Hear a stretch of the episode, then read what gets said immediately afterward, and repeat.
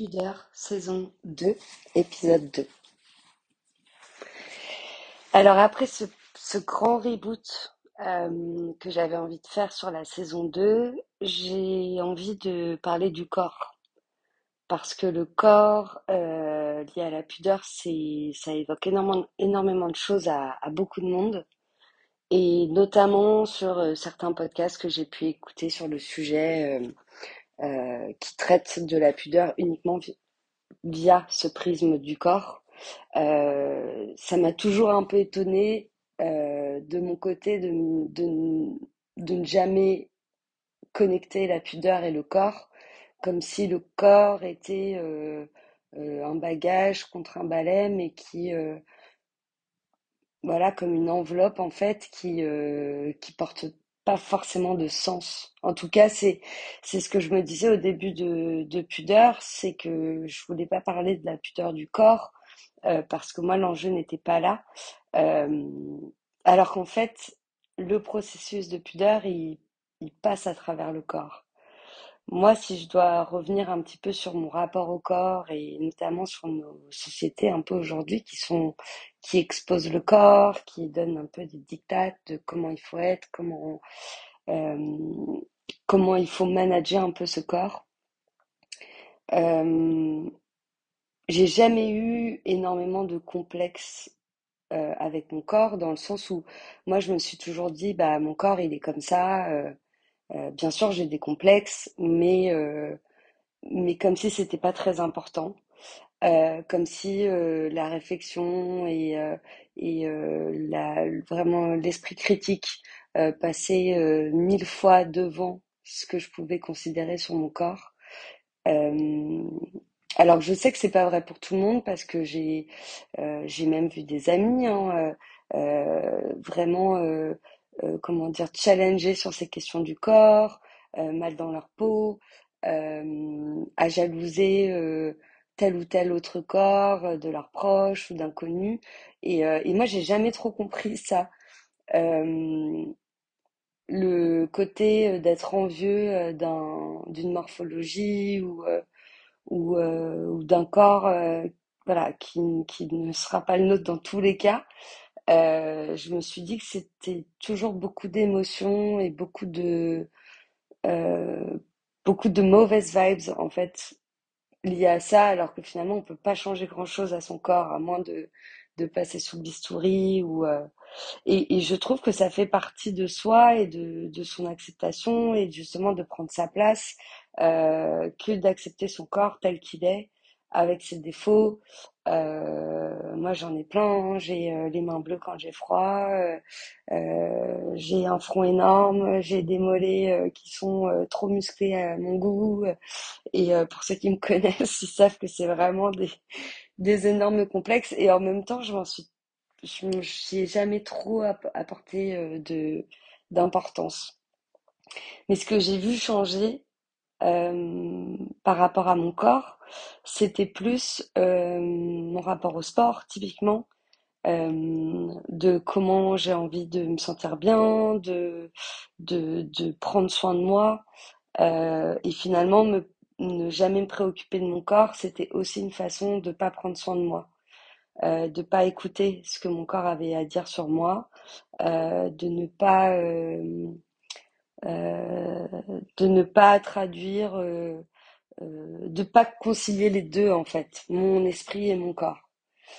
Alors que je me suis rendu compte que mon corps il était marqué euh, par euh, des choses euh, et que mon corps euh, il exprimait des choses que je m'avouais pas ou euh, des énormes blessures euh, psychologiques.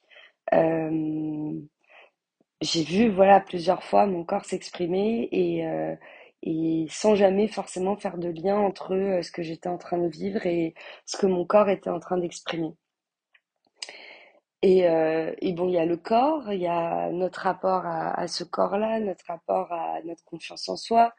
Euh, Et moi, mon corps, il est aussi passé par euh, ce côté armure, ce côté qu'est-ce que j'ai envie de renvoyer aux autres comme image?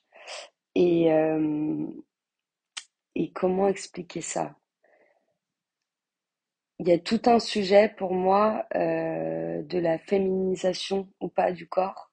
Et euh, je sais qu'il y a des jours, je vais pouvoir euh, être ultra féminine. Et puis il y a des jours, j'ai envie de, euh, de vraiment m'habiller euh, large et euh, noir euh, euh, et de euh, et d'être euh, comme si j'étais sous un uniforme parce que ça me rassure, parce que ça me donne une certaine euh, assurance, euh, que ça me protège aussi quelque part.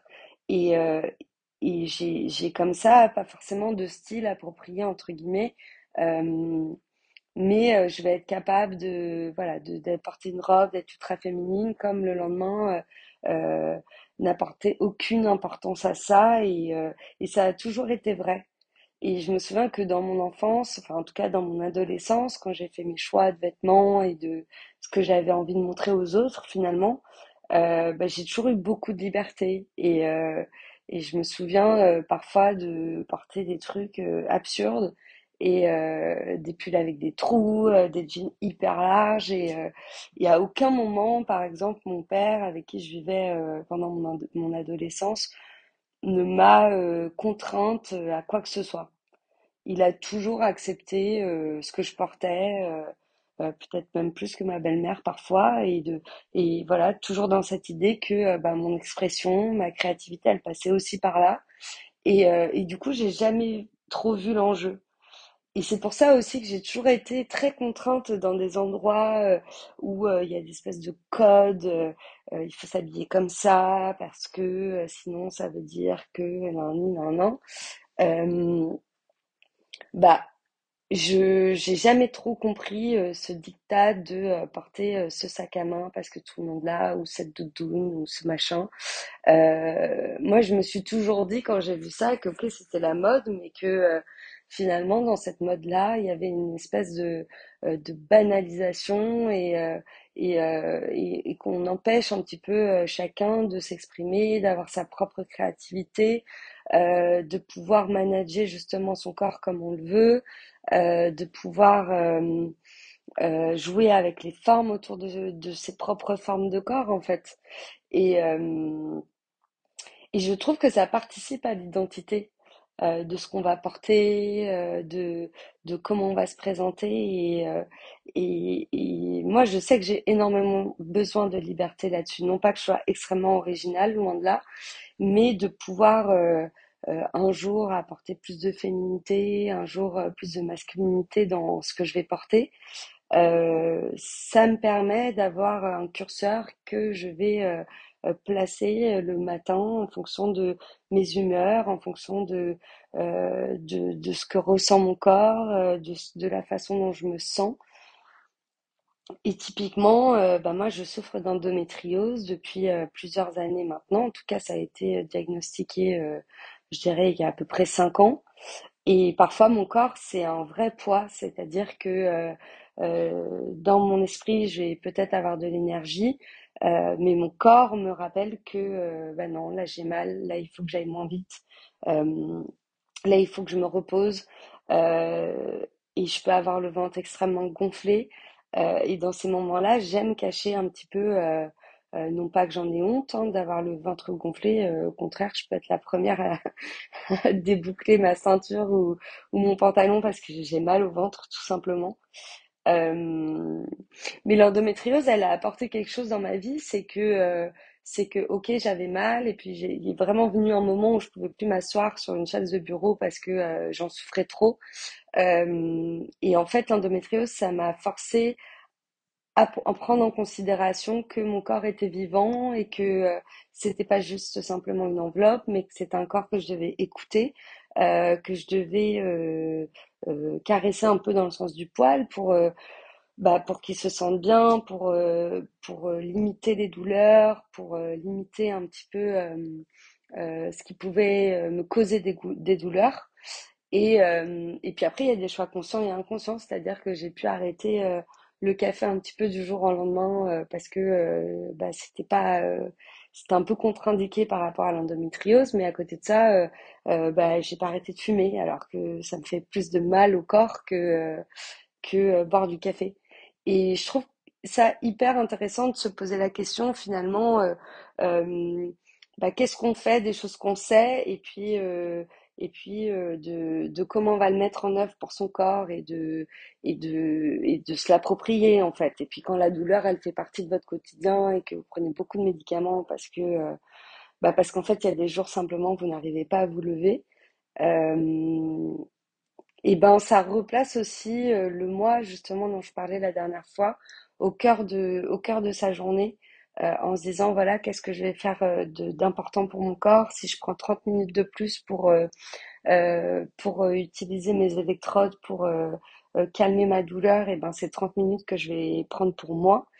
Euh, il y a aussi tout ce côté, et je pense aussi que le côté euh, euh, de parler euh, de pourquoi on fait des enfants, de l'envie d'avoir des enfants, etc., c'était aussi corrélé à beaucoup de peur euh, bah, autour de cette maladie.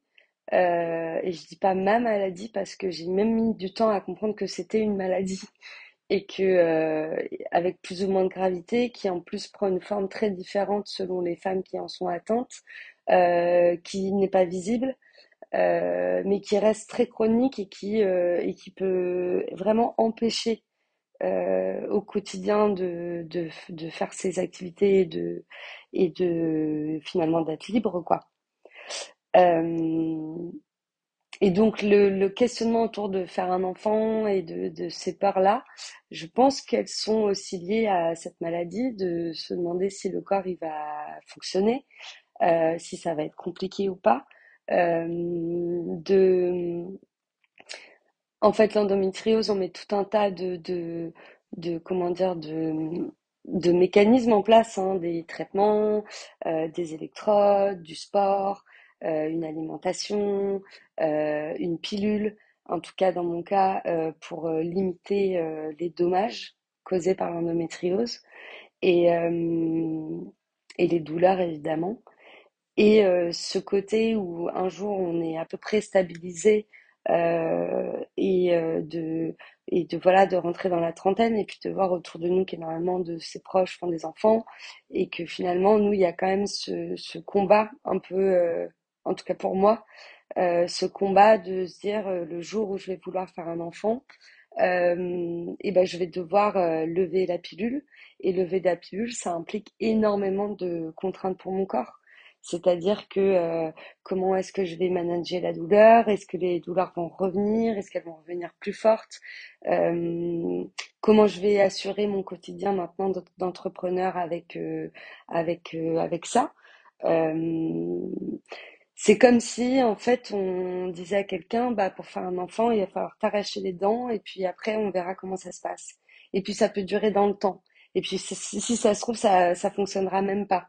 Donc, il y a toutes ces incertitudes, euh, qui font que, euh, ces choix-là que les autres font et qui ne sont pas atteintes de cette maladie et qui, euh, et qui le font hyper naturellement et, euh, et sans, sans sujet aucun, et ben, quand on a des complications, de facto, euh, je trouve que ça fait, euh, ça révèle en tout cas des, bah, des peurs et des, et des rapports à soi, des contraintes, euh, de trouver du courage pour se dire, OK, à quel moment je vais être prête, euh, au-delà des, des, des, des choix et des validations psychologiques évidemment et des envies, hein, bien sûr.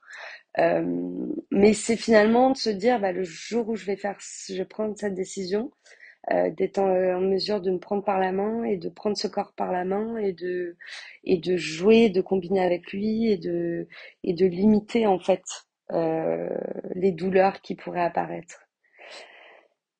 Et donc cette maladie, elle a été hyper importante pour moi parce que, comme je vous le disais tout à l'heure, j'ai toujours eu l'impression que mon corps était très très détaché de qui je pouvais être et, de la façon de penser et de ma façon de penser, et même dans la représentation des habits, c'est-à-dire que euh, euh, voilà, moi j'ai été éduquée avec euh, trois frères euh, et euh, bah, j'ai rarement parlé au féminin. C'est un truc qui m'a jamais interpellée de euh, de parler euh, et de et de formuler euh, les mots, les adjectifs euh, au féminin parce que euh, c'était presque pas nécessaire pour moi. Et comme on apprend à l'école bah, on parle des grands hommes et, euh, et aujourd'hui ça change. Heureusement, heureusement les choses sont en train de changer. Mais euh, on, on, on voit les, les noms des rues, bah, c'est des noms d'hommes et, euh, et, et la réussite passe par le fait d'être un homme. Il y avait tout cet enjeu-là et je pense que euh, bah, naturellement, je trouvais euh, que c'était presque une perte de, temps de, parler au féminin, d'être féminine, de, de ne pas être confortable, parce qu'en fait, j'avais envie de euh, d'être entourée euh, de garçons et de et d'avoir les mêmes projets que les garçons. Ça veut dire quoi? Ça veut dire que j'ai eu mes premières amies au-delà de mes amies d'enfance très tard, et qu'aujourd'hui, je pense que j'ai plus d'amis garçons que d'amis filles parce que j'ai un fonctionnement qui, euh, euh, qui est identique euh, au leur, avec euh, le côté euh, très, euh, comment dire, direct qu'on peut avoir avec les garçons, une simplicité, simplicité dans les échanges qui m'a toujours beaucoup plus parlé. Et puis ce côté peut-être à s'intéresser plus aux fond- fondamentaux, d'être moins superficiel. En tout cas, moi, c'est l'image que j'en avais. Et du coup, de euh, d'être avec euh, mes potes garçons, d'aller jouer au foot alors que j'aime pas le foot, mais de, de, de, de ne rien m'interdire en fait. J'avais ce côté, euh, j'ai toujours eu aussi, de par mon éducation, j'ai fait de la moto très jeune avec mon père, j'ai fait euh, des sports de garçons, j'ai fait, voilà, j'avais la, danse m'intéressait pas, j'avais tout un truc de finalement mon corps ne doit pas être une contrainte pour accomplir ce que n'importe qui pourrait accomplir. Et c'est euh, et c'est hy- hyper important de, de, poursuivre la saison 2 là-dessus parce que euh, parce que euh, je me suis rendu compte aussi au fil du temps que je renvoyais une, image très forte de moi parfois mes proches n'osaient pas forcément me dire les choses parce que de peur de mes, ré- de, de mes réactions peut-être un peu trop franches ou désintéressées ou ou, euh, un peu dure en fait. On m'a toujours dit que j'étais un peu dure, euh, mais je pense que je suis dure aussi avec les autres parce que euh, je suis très dure avec moi et que euh, et que je laisse pas trop place aux, aux excuses entre guillemets au quotidien et que j'ai une exigence dans mon quotidien avec moi, avec ma façon d'être. euh, euh, à m'in- à m'intéresser toujours davantage à des nouvelles choses. Euh, voilà, j'ai cette exigence, je pense à la fois intellectuelle et pour mon corps, euh, de euh, euh, que, enfin, finalement que j'applique aux autres aussi et que euh, comment dire et que tout ça demande énormément d'efforts et j'estime que les gens qui ne qui ne qui ne font pas d'efforts pour eux, pour leur corps, pour leur bien-être, pour cette facilité à, à développer des challenges, à avoir de nouveaux projets, bah, euh, bah tout de suite, moi, ça m'ennuie un peu, les personnes comme ça. Et je vais essayer de m'entourer de gens euh, bah, qui ont des projets, qui ont des problématiques, qui réfléchissent à des choses. Et, euh, et c'est marrant, hein, parce qu'encore une fois, je parle du corps, je commence par le corps, et puis euh, ça m'amène à, à parler de plein de choses différentes. Mais, euh, mais je veux dire, on a tous des contraintes et même quand elles se voient pas, et notamment moi dans mon cas, euh, j'estime que euh, bah, mon endométriose, elle se voit pas sur mon visage. Et puis aujourd'hui, euh, alors qu'avant euh, je disais rien autour de ça, bah, aujourd'hui quand j'ai mal au dos et que euh, ça fait euh, 8 heures que je suis debout et que j'ai besoin de m'asseoir, bah, je le dis. Et euh, si on me demande pourquoi j'ai mal au dos, bah, je vais dire bah, j'ai de l'endométriose. C'est plus un tabou. Euh, c'est pas un, comment dire, c'est pas un complexe. Euh, ça fait partie de mon corps, ça fait partie de moi et, euh, et euh, ça participe aussi à ce côté un peu challenge euh, que je vais avoir euh, de, et le côté challenge aussi de savoir me reposer, de savoir euh, prendre soin de mon corps et tout ça c'est aussi à nouveau pour moi parce que encore une fois, je, j'écoutais pas mon corps et c'était pas important pour moi avant. Je sais pas quel rapport au corps vous avez vous et, euh, et, et dans Pudeur on aurait parlé de la- on aurait pu parler de la nudité. Moi je sais que je suis très très très pudique.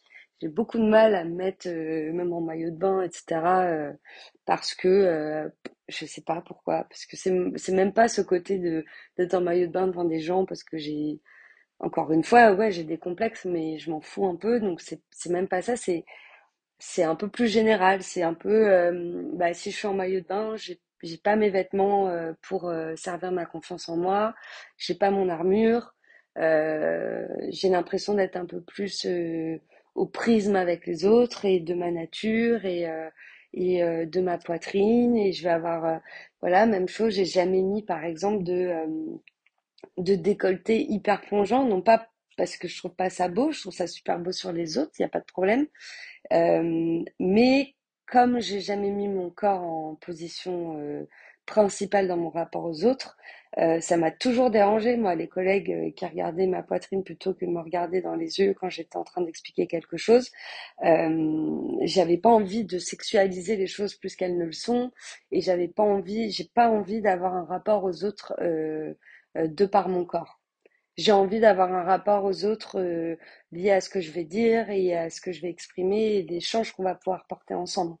Euh,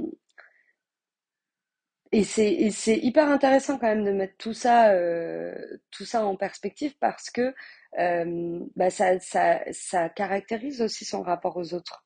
Euh, y a- je pense qu'il y a des femmes qui se se sentent énormément comment dire elles se sentent beaucoup mieux quand elles sont suprasexualisées ou qu'elles assument leur corps à 100%, etc., etc. Et moi, il y a eu un vrai changement à mon rapport à tout ça, notamment pendant le confinement, où bah, j'ai tout simplement arrêté de porter euh, des soutiens-gorge. Alors, je porte des brassières, etc., parce que je peux pas me permettre de rien porter pour mon dos et, j'aurais trop mal au dos, mais je, voilà, j'ai plus ce truc de d'avoir euh, euh, la poitrine bien maintenue tout le temps en permanence, sinon c'est pas beau. De, de, de, de ces espèces de petits signaux comme ça euh, qui se détendent un peu et, et je trouve ça hyper cool. Aujourd'hui, j'ai l'impression que ça change énormément pour les nouvelles générations euh, que euh, voilà que le corps il passe par euh, toutes ces différences et que j'ai l'impression que pour les nouvelles générations euh, ça va être de plus en plus simple de s'accepter avec ses rondeurs, avec euh, ses couleurs, avec peu importe ses poils, on peu importe, avec tout. Euh, et ça me ça me fait du bien. euh, pour cette nouvelle génération, pour les enfants à venir, parce que euh, je me dis que si on va vers plus de d'acceptation de, de soi, euh, sans, sans y être obligé, en fait. C'est ça que j'aime bien. Euh, c'est sans y être obligé. Euh, bah on va aussi vers plus de respect et plus de confiance en soi, j'en suis convaincue. Et, et je trouve ça hyper cool d'aller vers ce, cette tendance-là parce que euh, typiquement, je parlais avec euh, certains de mes étudiants euh, euh, en cours et, euh, et j'ai une de mes étudiantes qui me disait, mais aujourd'hui, euh, le maquillage, ça s'adresse aussi bien aux garçons qu'aux filles. Et je, et trouve ça génial parce que je suis hyper d'accord avec ça et que j'ai pas du tout de problématique de genre et, et de et ce- cette contrainte française de tout catégoriser et de dire ah ça c'est pour les filles, ça c'est pour les garçons. Bah pas du tout en fait. Moi je réfléchis réfléchis pas du tout comme ça parce que déjà moi je me suis jamais mis ces contraintes-là. Euh, effectivement, le maquillage pour un garçon, je me suis pas forcément posé la question parce que j'étais pas un garçon, mais ça ne me dérange pas. Au contraire, bah ça participe pour moi à une espèce de créativité et d'avoir euh, le courage de s'exprimer. Euh, et j'étais complètement d'accord avec elle. Et en même temps, quand on regarde bah, 30 ans en arrière, quand bah, nous on était petits, en tout cas moi j'étais petite, euh, c'était euh, toutes les questions de corps, de genre, de, de normes, euh, tout ce qu'on questionne aujourd'hui, c'était absolument pas au tableau. Et, et je pense que pouvoir ouvrir ces perspectives, ces perspectives-là pour les plus petits, bah, ça permettra à des enfants bah, qui sont pas nés dans le bon, le, le bon corps de pouvoir s'exprimer peut-être plus jeunes et d'être en accord avec eux-mêmes plus jeunes et d'être voilà et d'être euh, d'être en sécurité en fait, de pouvoir euh, s'affirmer en toute sécurité. Et je trouve que les choses sont en train de changer euh, et ça fait du bien. Ça fait du bien. Et, peut-être que la pudeur, elle aura de moins en moins de place dans notre quotidien et dans notre rapport au corps bah, pour les futures générations. Et je leur souhaite parce que euh, il n'y a pas besoin d'avoir de la pudeur, je pense parfois. Euh, et euh, et c'est ok d'être avec soi et de d'avoir euh, ces bah, des choses différentes par rapport à l'autre. Et je trouve ça hyper beau en fait de se dire qu'on tend vers ça et, et que et en tout cas moi je participerai je participerai pardon à ça en tant qu'adulte euh, pour les enfants pour mon entourage et je me suis déjà vu dire à ma nièce euh, euh, tu peux tout faire. C'est pas réservé aux garçons. Tu peux tout faire. Tu peux euh, tu peux t'exprimer. Tu peux être créatif. Tu peux avoir des des challenges parce que tu peux tout faire en fait. Tu es un être humain comme un autre et tu peux tout faire et et je ne cesserai de répéter ça euh, aux, aux, enfants qui m'entourent parce que euh, bah, peut-être que moi, on m'a permis de faire ces choses-là. Euh, on me l'a peut-être pas suffisamment dit enfant. Euh, mais en tout cas, de jamais, jamais avoir eu de barrière dans ce que je pouvais faire euh, et je le voyais, je le vois aussi avec certaines générations. Hein, ma grand-mère typiquement, qui m'a sans dit non mais les petites filles elles font pas ça, non non non non non, et beaucoup plus beaucoup plus qu'à mes frères.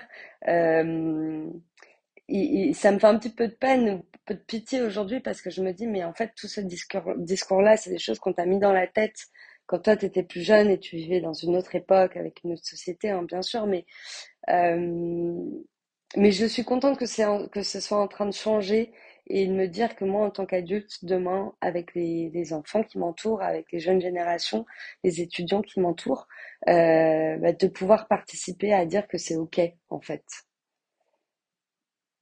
Voilà, c'était un peu mon, ma réflexion autour du corps et de la perception du corps, des douleurs du corps, euh, de la pudeur qui est liée au corps. Euh, je ne sais pas ce que vous en pensez. Écrivez-moi sur Instagram pour me dire euh, bah, quel est, quel a été votre rapport à votre corps. Est-ce que ça a été une contrainte dans votre affirmation de, de vous-même? Est-ce que est-ce qu'il y a des choses que vous vous êtes interdites ou pas? Euh, et pourquoi? En réalité, ça m'intéresse énormément. À plus tard.